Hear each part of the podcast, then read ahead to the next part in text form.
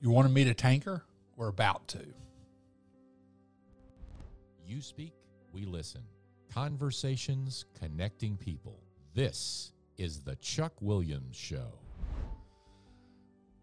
Welcome to The Chuck Williams Show. I'm Chuck Williams, and it's not about Chuck Williams. It's about the people we're talking to. And today we're talking to Major General Patrick Donahoe. General Donahoe is the commanding general of the Maneuver Center of Excellence here at Fort Benning. He's been here 15 plus months. He was chief of staff for in a period before that, not immediately, but there was some time in garden spots between that. So, General, welcome, sir. Chuck, it's great to be here. Thanks for having me. Okay, I alluded to a tanker. We'll just get it out of the We'll get it out of the way right off the bat. You make no bones about it. You're in Columbus. You're either infantry or armor. You're not armor. You're a tanker. I mean, what's the difference? Well, you know, I guess the real difference is kind of how you commute to work, right? So if you're an infantry guy, you use a lot of shoe leather and you kind of get around at 2 to 3 miles an hour. Or if you're a tanker, if you're on an M1 tank, you're zipping along at a good 40, 45 miles an hour, and you can either carry your weapon or your weapon can carry you. I've never heard it put that way. So, so you've got a nice ride. I mean, for those of us who've never been inside a tank, describe what it's like to be in a tank, one in a training exercise, but also in a tank during battle. Yeah, so, I mean, first off, I mean, a tank is really truly a killing machine, right? I mean, it is designed to be able to park in the middle of an intersection and take what's ever fired at it and then find where that's coming from and shoot back and destroy it. It's also designed to operate at high speed across rolling terrain and locate, especially the M1 series of tank, locate enemies at long distances to 3,000, 4,000 meters away and then destroy them with the tank main gun, right? And, you know, it's got a 120 millimeter tank main gun, fires a projectile that... When you talk about a rod about nearly 3 feet long of depleted uranium, right? Some of the heaviest metal on Earth. I can fire that at 2,000 feet per second over 4,000 to 5,000 meters, right? And so it's a pretty safe place to be inside. Inside of them one's a pretty safe place to be. It's not, you're not impervious, but it's pretty safe place to be. But the inside of the tank itself is incredibly dangerous, right? So if you think about if I was sitting in the tank commander's spot, the tank breech of that 120 millimeter gun is literally about 2 feet away from me, and so when you fire that gun, that recoil comes all the way back in the blink of an eye. So right? How many more times more than firing a shotgun? The recoil. I mean, I'm saying that for the average person can understand the recoil on a shotgun. Yeah. So I had when I was a cavalry troop commander in Germany, I had a non-commissioned officer who was in the tank commander's position. They were shooting gunnery and rolled up onto the berm, fired the gun. He had his arm on the wrong side of the safety, and that gun came back, spiral fractured both bones in his arm, from wrist to elbow, just like that. And so you got to pay attention. You got to be on the right side of all the safety stuff, or you can get hurt. Again, it's designed to hurt stuff. Doesn't matter who it does, right?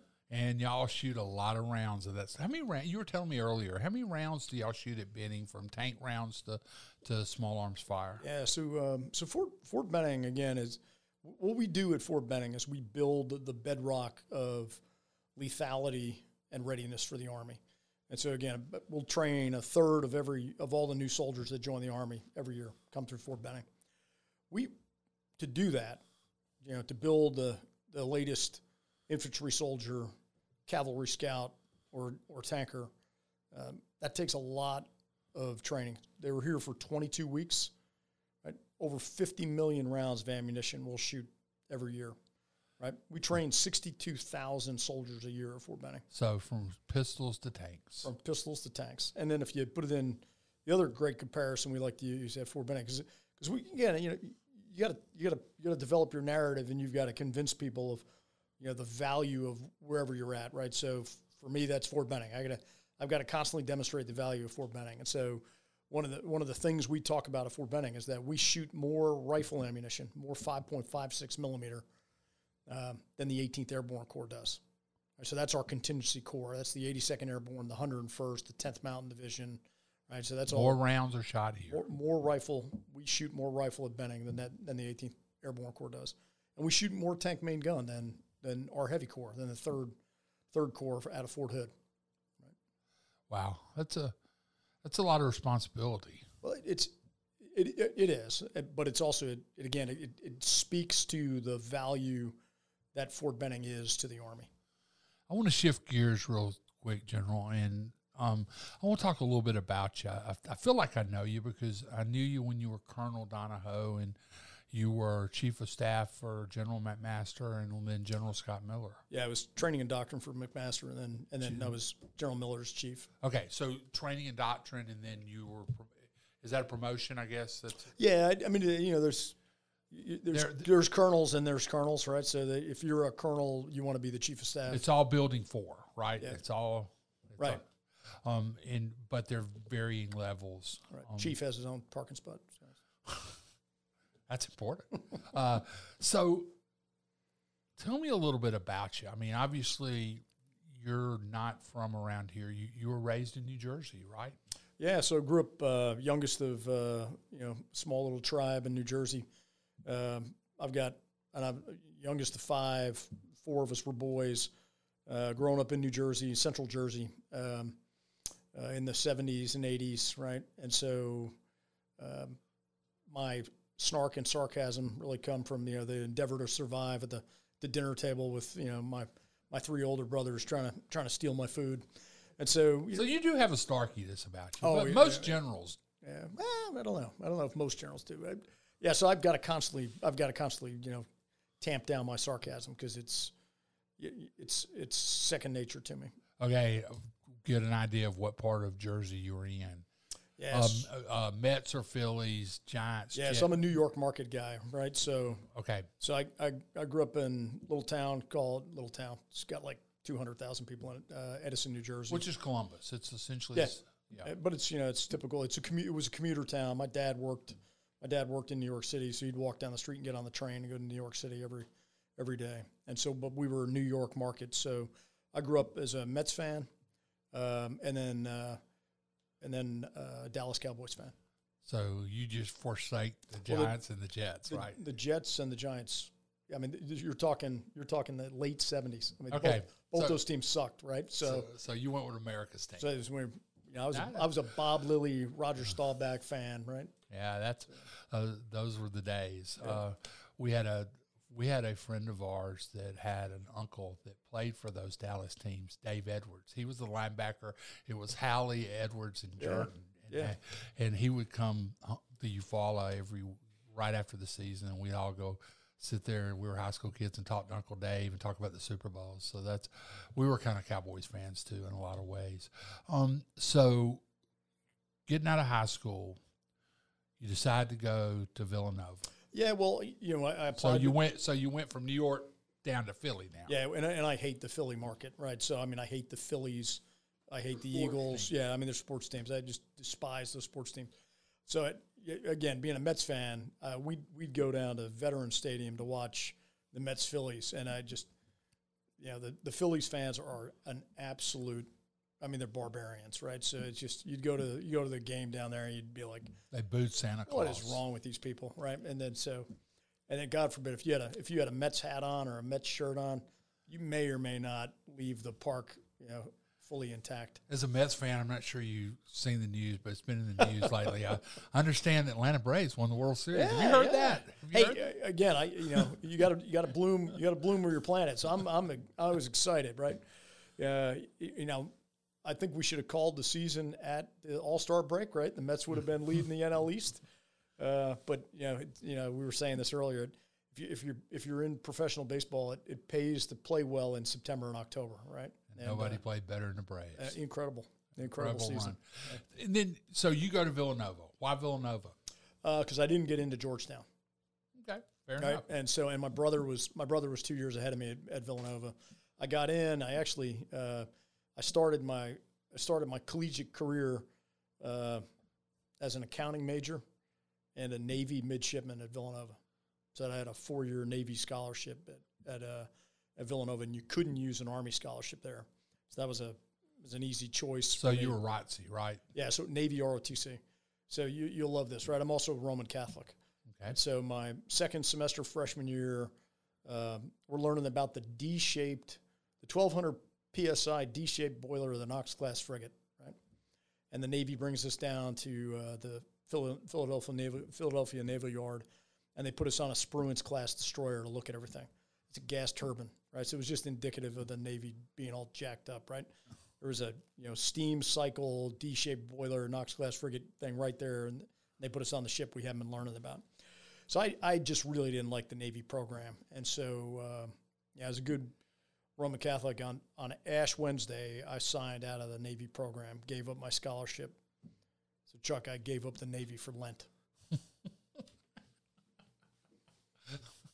Oh, man, the sarcasm's here.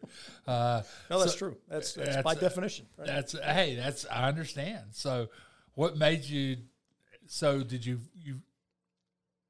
how were you able to commission into the Army? So the Army had, the Army ROTC programs have these crosstown enrollments, right? So Villanova was a satellite of Widener University, which is down in Chester, Pennsylvania. And so Villanova was part of that program. You had Westchester University, Cheney University. So you were able to shop around for Army ROTC. So I was able to get into the Army program, and I had a friend of mine who was in the Army program at Villanova that we just kind of said, "Hey, come this way," right? And I had a friend of mine who was down at Georgetown, and he had sent. This is back in the day when you literally had a piece of film that they would develop and print out. And a letter that he wrote, put in the mail to me. We're talking 1985, right? And it's a picture of him in an old-school steel pot helmet carrying a M203 grenade launcher. And he was a freshman Army ROTC guy at Georgetown, and they were out doing a weekend training thing at some National Guard base in Maryland. And they were having a ball, and I was being forced to take physics and calculus and learn about the steam cycle. I was like, what am I doing? So, I mean, a tank's just like a ship. It just doesn't float. Oh, you got to be kidding me. Okay, that's where my lack of understanding of military apparatus. But, okay, so you graduate in 85. Graduated in 89. Okay, 89. So, 89, and then as a first lieutenant, I guess you got your first taste of beautiful Fort Benning. No, so back in the day, right? It was Fort Knox.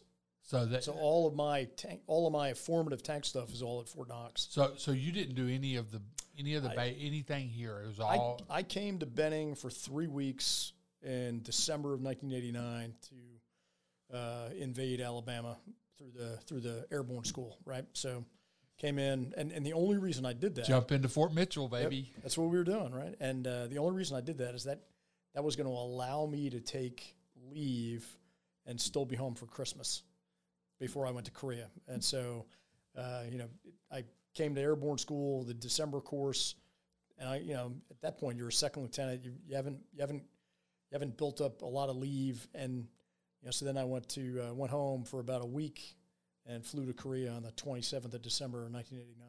So you were at Fort Benning jumping out of planes. Did the thought ever hit you that you may be back at the home of the infantry? It was clearly the home of the infantry. It was the home of the infantry. There was no maneuver center there. Thought ever hit you, you may be back here as the commanding general?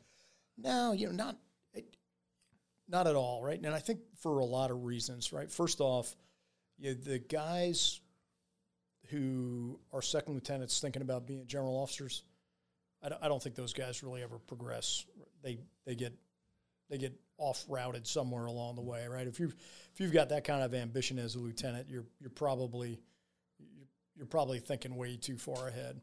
At what point do you start thinking about becoming a general officer, major, lieutenant colonel, colonel? I mean, colonel clearly, but yeah, it's kind of funny, right? So I think when you look at when you look at a career going through the Army, I think you've, first off, you got to thrive in the job you're currently in. Now this may smack of false humility, but I think you've also got to ensure that instead of looking up, you're looking across. And so when I talk to guys and gals getting ready to go into battalion or brigade command, I talk about, hey, the most important relationship that you have is the peer relationship. And in all candor, I don't think I really learned that until I was in brigade command as a colonel, that the most powerful relationships are the ones with your peers. And those are the relationships that you really have to invest in. And for wholesale reasons, that pays dividends for everybody, right? So if you're working very, very hard to be a good peer, right? If you're sharing every success you have with guys and gals on your left and right, and more importantly, you're sharing the failures, right? So when you have something really go awry, you owe it to your peer group to share that. Hey guys, here's what I just did, and here's why this is not a good idea, right? And here's what happened to me. You make the organization more cohesive, but also you make it more powerful. And by that definition, you're being a good follower for your division commander or corps commander, you know, and that, you know, you have got to be invested in ensuring that your boss's boss is meeting his or her mission. You know, what you just described, General, is very similar to the way it should and does work in the civilian. I mean, you know, that type of peer-to-peer relationship and worrying about, you know, learning from failures and sharing successes and building upon them are things that you see quality civilian organizations or corporations do, right? I would think so, right? And again, I think that willingness to share, because the folks who you know have something that's really working well and they keep it close to their chest and they only bring it out when the boss is around, I mean, that divides organizations, right? You're what creates animosity. It does, right? And what I recommend to guys is that, hey, share your successes, right? Don't put your boss on the CC line. The boss is going to find out that you're sharing liberally. That's going to come out. So you don't need to self-promote. And so just in all candor, share. Now, if you want to share your failures and put the boss on the CC line, more power to you, right? And I think that helps demonstrate that you're part of a learning organization and you yourself are learning from what's going on with you. And so, you know, I just said, hey, by definition, by sharing, you're being a good follower, right? Because you're trying to make your boss and your boss's boss successful. I think you're also really being a good leader because you're demonstrating to your own subordinates what good teamwork and cohesive play looks like. And that's, I think that's really powerful. Who have been your models, your role models, or your models as you've come through the ranks, maybe when you were a young soldier and then once you got closer to general officer? Yeah. Who've been the guys? So, you know, to be honest with you, I had a tremendous battalion commander. But the reason I stayed in the Army was my first battalion commander in Korea, a guy named Pat Blazek. And I haven't spoken to Colonel Blazek in 30 years probably. He retired relatively soon after coming out of battalion command in Korea, but he was an enlisted soldier in Vietnam, had been wounded in combat, and was just the consummate warfighter. And so he was, I mean, we looked up to him as a bunch of second lieutenants, a bunch of 21, 22-year-old kids. We looked up to Pat Blazek as he was the real deal, as he was a god. Yeah, he was incredible. I mean, it was back in the day with M60 tanks and 113s. That was a combined arms battalion at the time, right? But he was, I mean, he was a fire-breathing warfighter. It was awesome to watch him at work, and he was a standards-based guy. I can remember, I transitioned from a tank platoon leader to a support platoon leader, which meant I had all the logistics for the battalion. So I had a bunch of trucks. Truck drivers, right? Not really glamorous, but really important to the battalion, and for my own professional development. I didn't realize at the time what a critical professional development job. Isn't it funny how jobs that you think, how'd I get stuck in this job, end up being the job for you? And he knew that, right? So, you know, he was positioning guys to be the scout platoon leader, the mortar platoon leader, and the support platoon leader. But he pulled me over one day. We're driving, you know, South Korea, and all of a sudden this Humvee, you know, kind of speeds up next to me and pulls in front, and I'm leading a group of trucks. And he, with good force and, you know, vim and vigor, he describes to me at the, you know, on the side of the road while I'm at the position of attention, the importance of tight tarps on trucks, right? So these are, you know, the canvas tarping over the back. A little colorful language in there. And it was, And so, but it was all about, you know, you had to pay attention to detail, and you had to ensure that standards were adhered to, because if you don't have tight tarps, what else isn't being taken care of, and that, you know, what other maintenance isn't being done on the vehicles? You know, what else are we taking shortcuts on? And so, you know, it was one of those things that you just simple lessons like that. That, I mean, that's 32 years ago, right? And I remember it vividly. Interesting. You had a couple of tours in Korea. We'll talk real quick about some of the leaders you worked with when you were bidding the first stint. General McMaster, H.R. McMaster left here, you know, went to the Futures Command, and then became a member of President Trump's cabinet as National Security Advisor. Thoughts about General McMaster? So I absolutely loved working for General McMaster. And it was funny because I go back in my career. He had tried to recruit me to come to Germany to be his Cav Squadron S3 as a major. But I had just left Germany as a troop commander, as a captain. And so I politely declined to follow General McMaster. And at the time, he was a lieutenant colonel, and I went out to Fort Riley to work for another guy that I have great respect for. But then, you know, I got – and I came to Fort Benning in 2013 kicking and screaming. I wanted absolutely no part of coming here. And the job that General McMaster was pulling me into was the training and doctrine job. I wanted no part of doing that. And then I got here. We fell in love with the community, fell in love with the job, everything else. But what I learned from General McMaster is this incredible responsibility that we all have for your intellectual preparation for senior leadership. And it starts when you're in high school. H.R. McMaster is an intellectual on every level.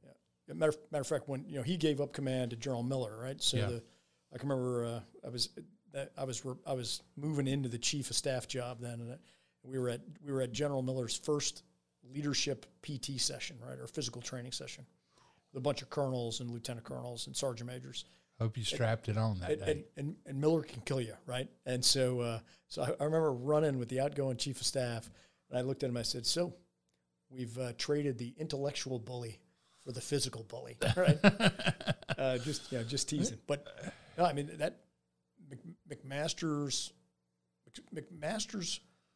disciplined preparation for leadership, for the intellectual development, was something to be. I mean, he's teaching at Stanford right now. Right. But I mean, he was, every weekend he would go in and he would review books on the weekend. He would write articles on the weekend. He would write book reviews on the weekend.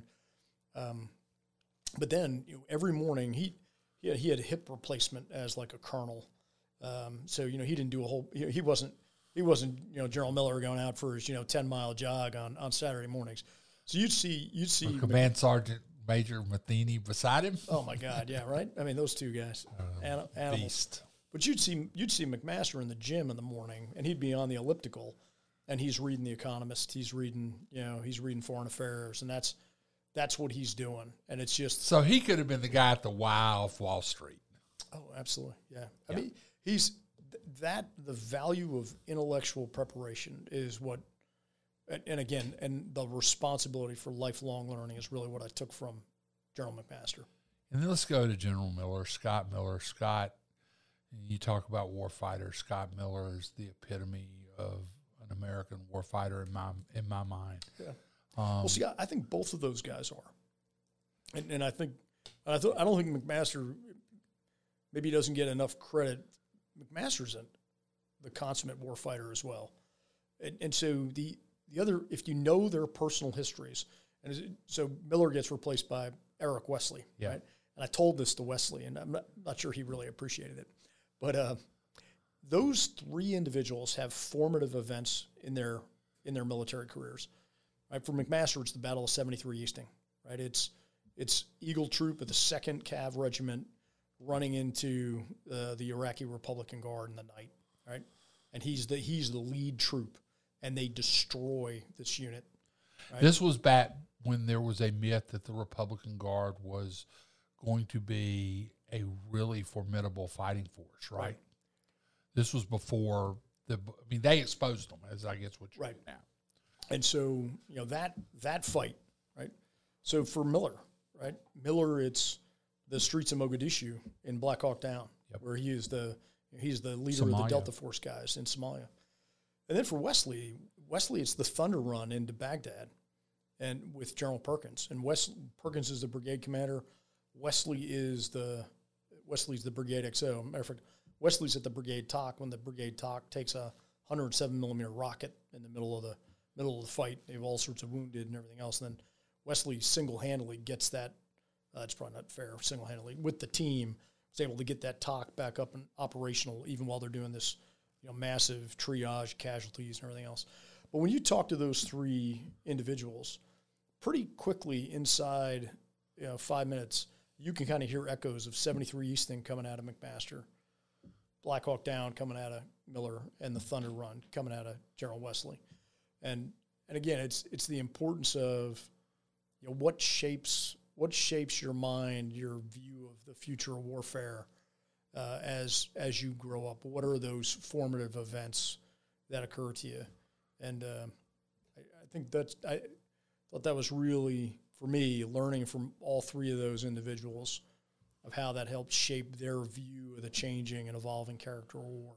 As I've had a chance to spend some time on Fort Benning over the last decade or so, there's a phrase that I've picked up, and you hear it, whether it's in basic training or Ranger School, and you'll look at somebody and they're a drill sergeant or they're a Ranger instructor and airborne instructor, and somebody say, that guy's there because he's what right.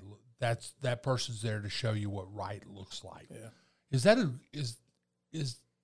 that a common practice in the Army, particularly at a training post like Benning's, to put people in position so new people or people going through Ranger School or Captain's Career Course can see what right looks like? Yeah, I think so. I think we do a pretty good job as an Army of ensuring the folks that come in to be in critical positions are the right people. So like Command Sergeant Major Garner, right, the post level sergeant major, he was a 4th RTB Ranger instructor 10 years ago, right? So that's exactly so youngsters running through Ranger School would look over and see R.I. Garner and go, that's what right looks like. And he's your Command Sergeant Major, right. And interesting Louisiana guy, yeah, LSU fan. LSU, he almost got a lucky Saturday night. But, it's really interesting because when President Biden stopped on post on his way to see President Carter, I guess back in the spring, there was a picture that was posted of you and your wife and Command Sergeant Major Garner and his wife.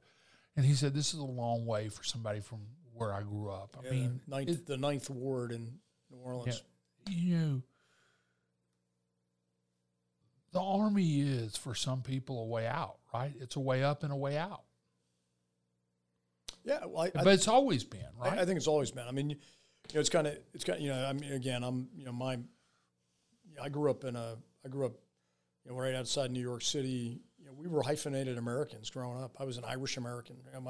All the kids on my block were either Jewish Americans or Italian Americans or Irish Americans. And I look back at the history of the Irish in America. One of the critical pathways to respectability in America for the Irish coming in was service in the Army. And so you go back, think in your mind, John Wayne, Western, 1950s. Who's the first sergeant? It's always the brogue speak, you know, the brogue accented Irish guy who's now John Wayne, who's a captain or a lieutenant colonel with the Cavs troop or squadron. Yeah. His first sergeant is always the Irish guy.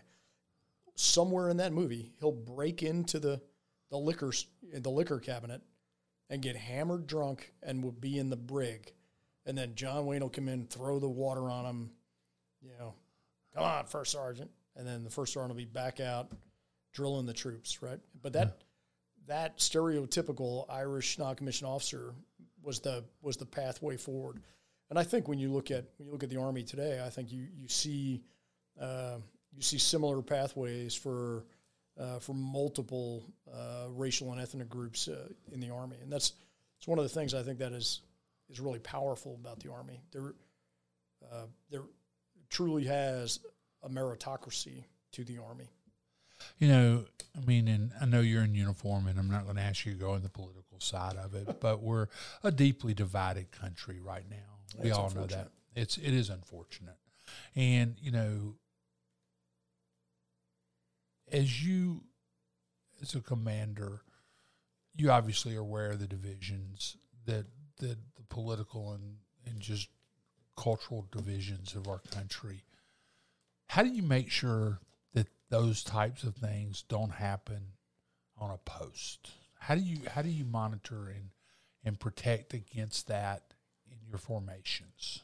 Well, I mean, we've got clear rules against political speech in uniform, right? Yeah. And that's very, very helpful, I think. And I think there's, for those in uniform, for the majority of those in uniform, there truly is an acceptance of the non-political or apolitical, partisan political role of the military leader, both commissioned and non-commissioned.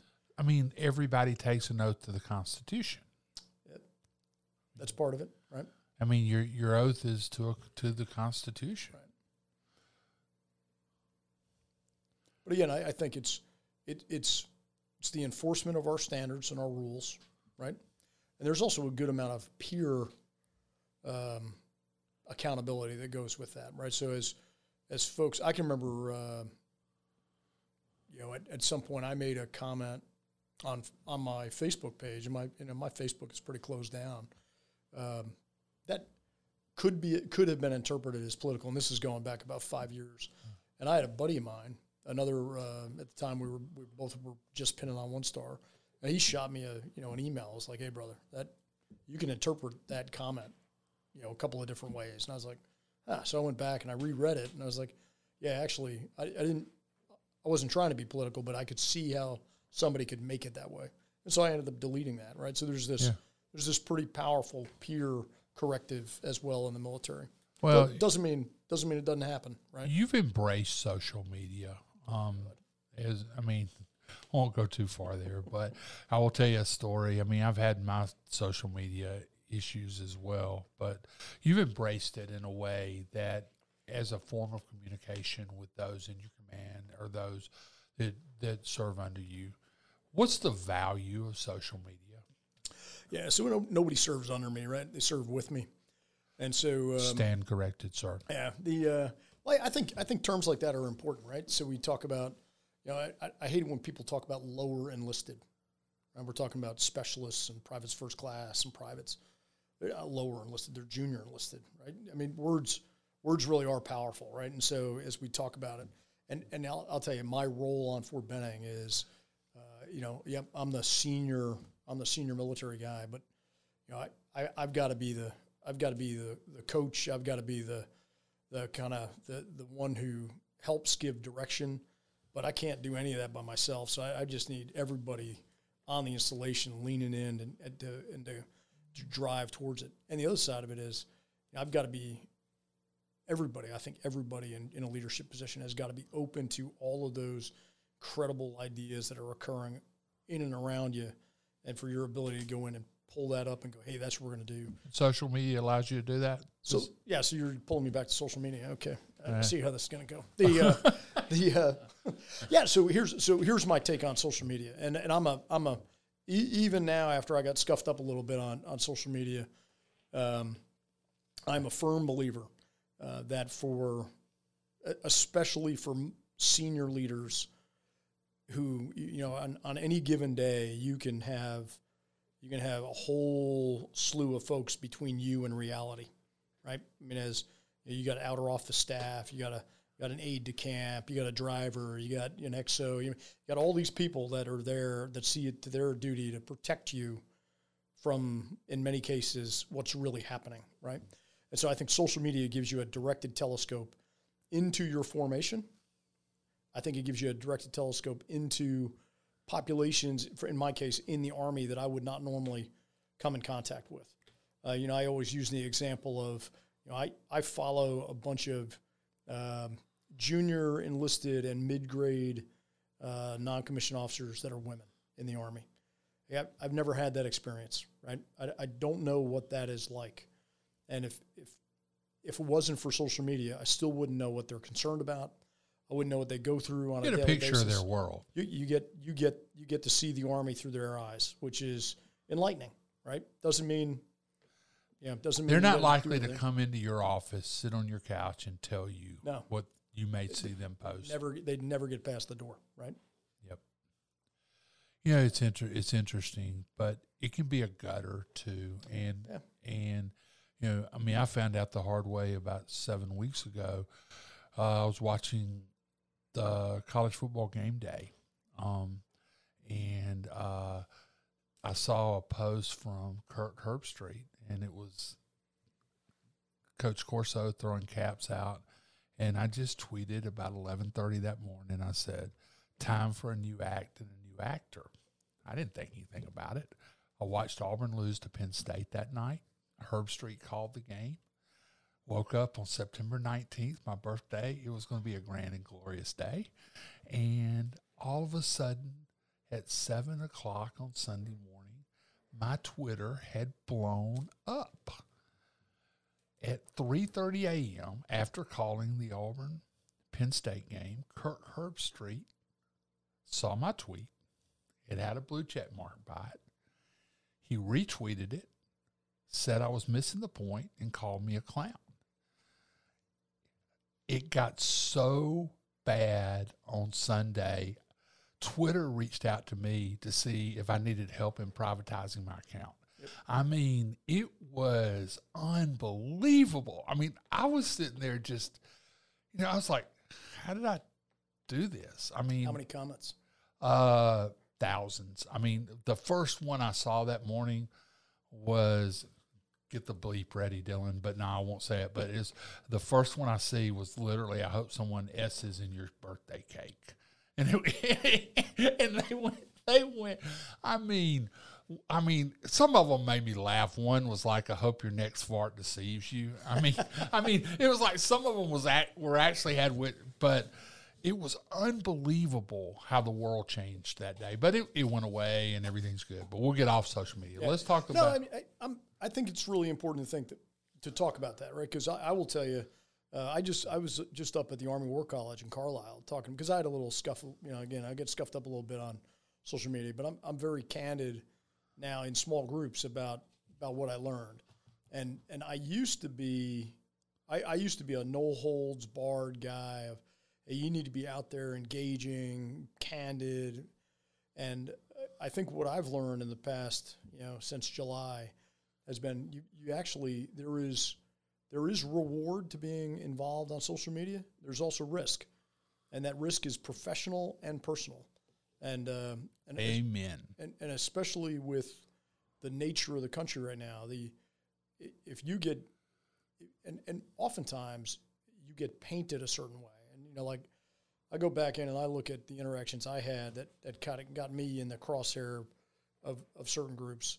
When I go back and look at it, it was pretty mundane, not where I thought it would go to. You know, 3,000 comments on a tweet, and literally people threatening you, and so and also, you know, for me, I mean, I still have school age kids in the house, yeah. And I had people, you know, really trying to come after my family, which was really disturbing, right? So I think there's still great reward in the interactions, especially professionally, right? But know that there is some risk. There is risk, yeah. And you know, I did what I thought was just this throwaway tweet with my opinion of Coach Corso. Obviously, Lee Corso is a national treasure, as Herbstreit pointed out, and Coach Corso struggles. It's painful to watch some Saturdays. And I said something a lot of people think, but I said it on Twitter, and then, you know, somebody who matters, somebody who has tens of thousands of followers took exception to it, and I ended up in the crosshairs. Right. And, you know, not a comfortable place to be. You know, so sports is one part, right? And you can get some real high emotion when you get pulled into the culture wars in America today, and it can get really ugly. Yep. I'm glad I wasn't. I'm glad I had a bunch of folks that think a guy. Never mind. I'll just say yes, sir. Yeah, okay. Talk a little bit about Columbus and its relationship to Fort Benning.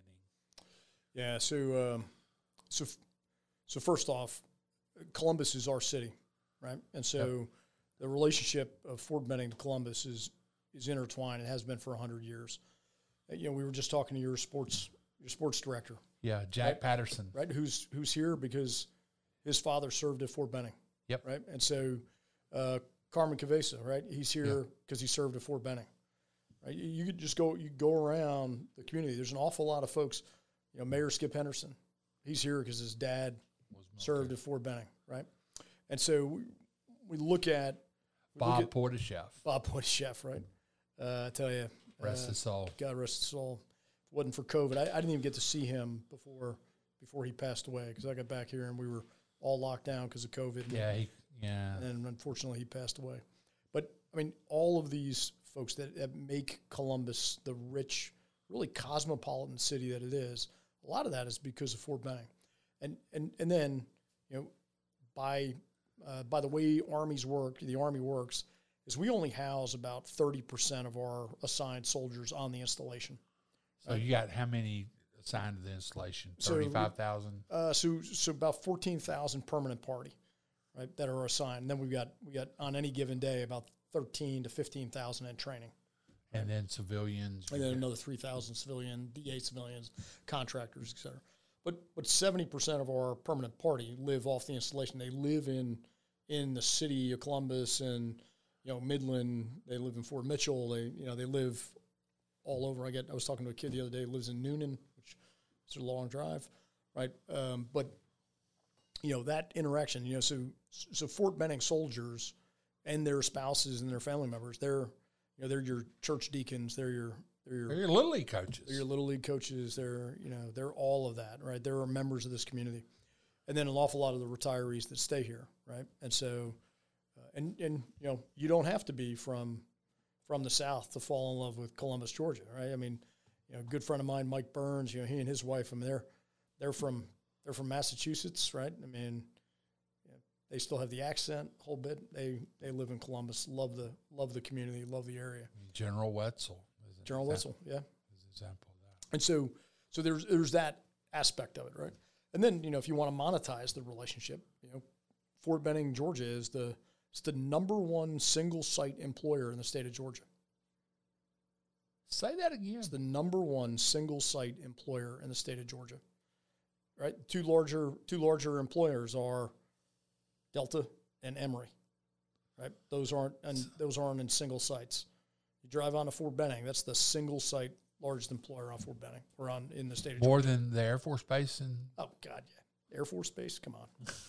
Oh, don't make everybody want Robin. Chuck. Man. Okay. So then when you talk about impact on the economy, right? So $4.5 billion impact on the economy every year. That's Fort Benning. $4.5 billion. You know, all of the work that went in to get the Kia plant, $1.5 billion. So about 3 times as large an economic impact as Fort Benning than the Kia plant. We just had a major economic announcement yesterday. Remington is moving its headquarters from New York to LaGrange, Troup County. Wow. That could be a good job opportunity for soldiers leaving the Army, right? I mean, Remington would make sense for some of them. It's going to be $1 billion investment, nearly 900 jobs Remington's going to provide. And, I mean, That's a big deal in LaGrange. That's a big deal in Columbus. A big deal anywhere. Yeah, sure. 900 jobs. It's a pretty big deal. Yeah, and Remington would make sense in this part of the country. Yeah, absolutely. 4.5 billion coming out of Benning. 4.5 billion. Deuces. Yeah. It's a large impact, right? So you laughed at my billion. Thought it was funny. Okay. Yeah, I thought it was cute. It's cute. Billion. That's cute. But that's, you know, people don't really. I mean, I guess anybody who pays attention in Columbus sees that 4.5 billion. Apartment owners obviously get a big piece of it. Grocery stores get a big piece of it. Downtown restaurants get an amazing piece of it. Gyms get a piece of it. I mean, that pie is cut up a lot, isn't it? Yeah. But again, COVID has unfortunately taught us a lot about the value of what happens on Fort Benning, right? Because, you know, when we shut down graduations, et cetera, the impact on the hotel industry in Columbus was severe, right? Significant. I went over to I was having pizza over at the little pizza shop over in Phoenix City, run by a guy who grew up in the Bronx. Yeah, I know. What's it called? Gosh, I know. I can say it's right there. I can't say its name because I get approved. You know, I'm still waiting on my. I think they just sold it. I know he was trying to sell it, but he was doing that because COVID had hurt him so badly. And yeah. I was talking to him one day. And when we were in there, because it's actually New York-style pizza. I mean, it's pretty good, right? Unlike the stuff you guys eat down here.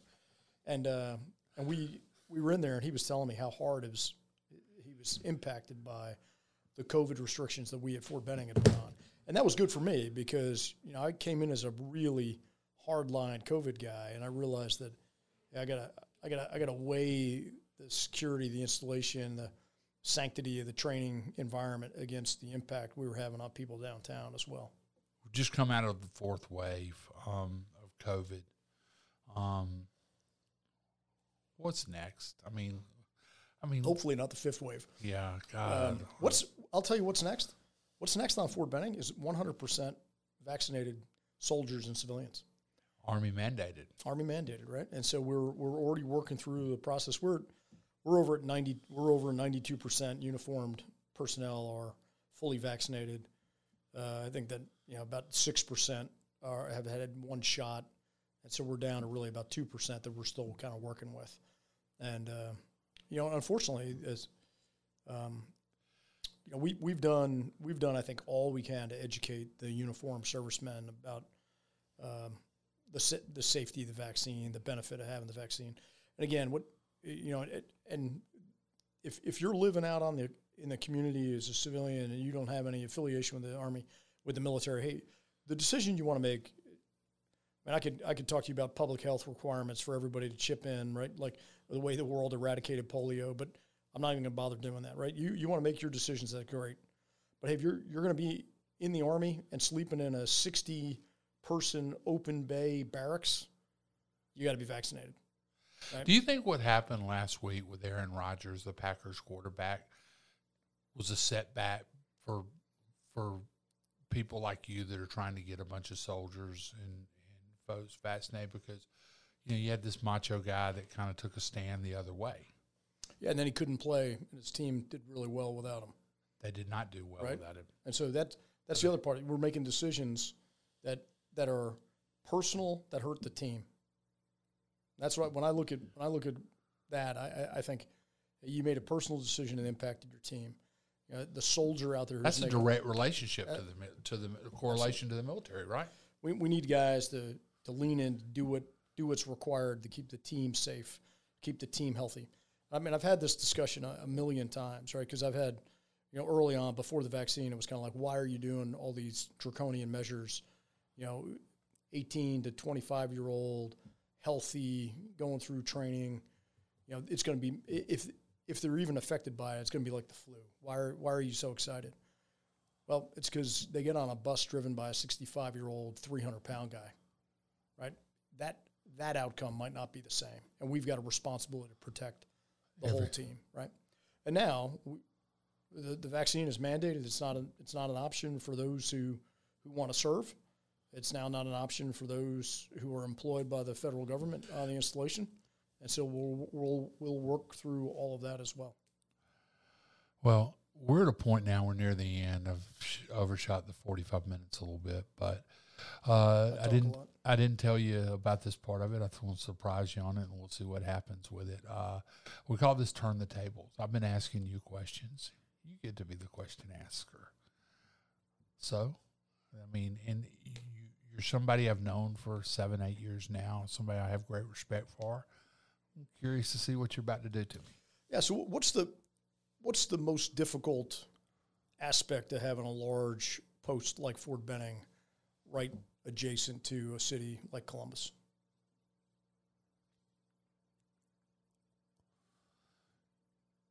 The most difficult aspect of it? Yeah, what's the most challenging aspect of having a large military post adjacent to a civilian community? Some of the people in the Panhandle might say, out in the Panhandle of Muskogee County, might say the noise that comes with those 50 million rounds you shoot, particularly the big tank rounds. I don't see the difficulty of it. I see the value of it, and I grew up in Eufaula, so, to me, Fort Benning was you're going to Columbus and you saw people falling out of planes, and that in Fort Mitchell, because we always took 165. So, that was always a cool thing was, are you going to see that? So that was my extent of my knowledge of Fort Benning as a kid. I'd be in my parents' car and looking up saying, are they falling out of the sky today? Because those parachutes to open, it was a wonderful thing if you're a 14, 15-year-old kid. Sure. But now, I think what I see, having lived here for 32 years now, I see the 4.2 or 4.5 billion. How many billion? What's 4.5. $4.5 billion economic impact. I see how it touches everybody, all 206,000 of us that live here, whether we're military or not.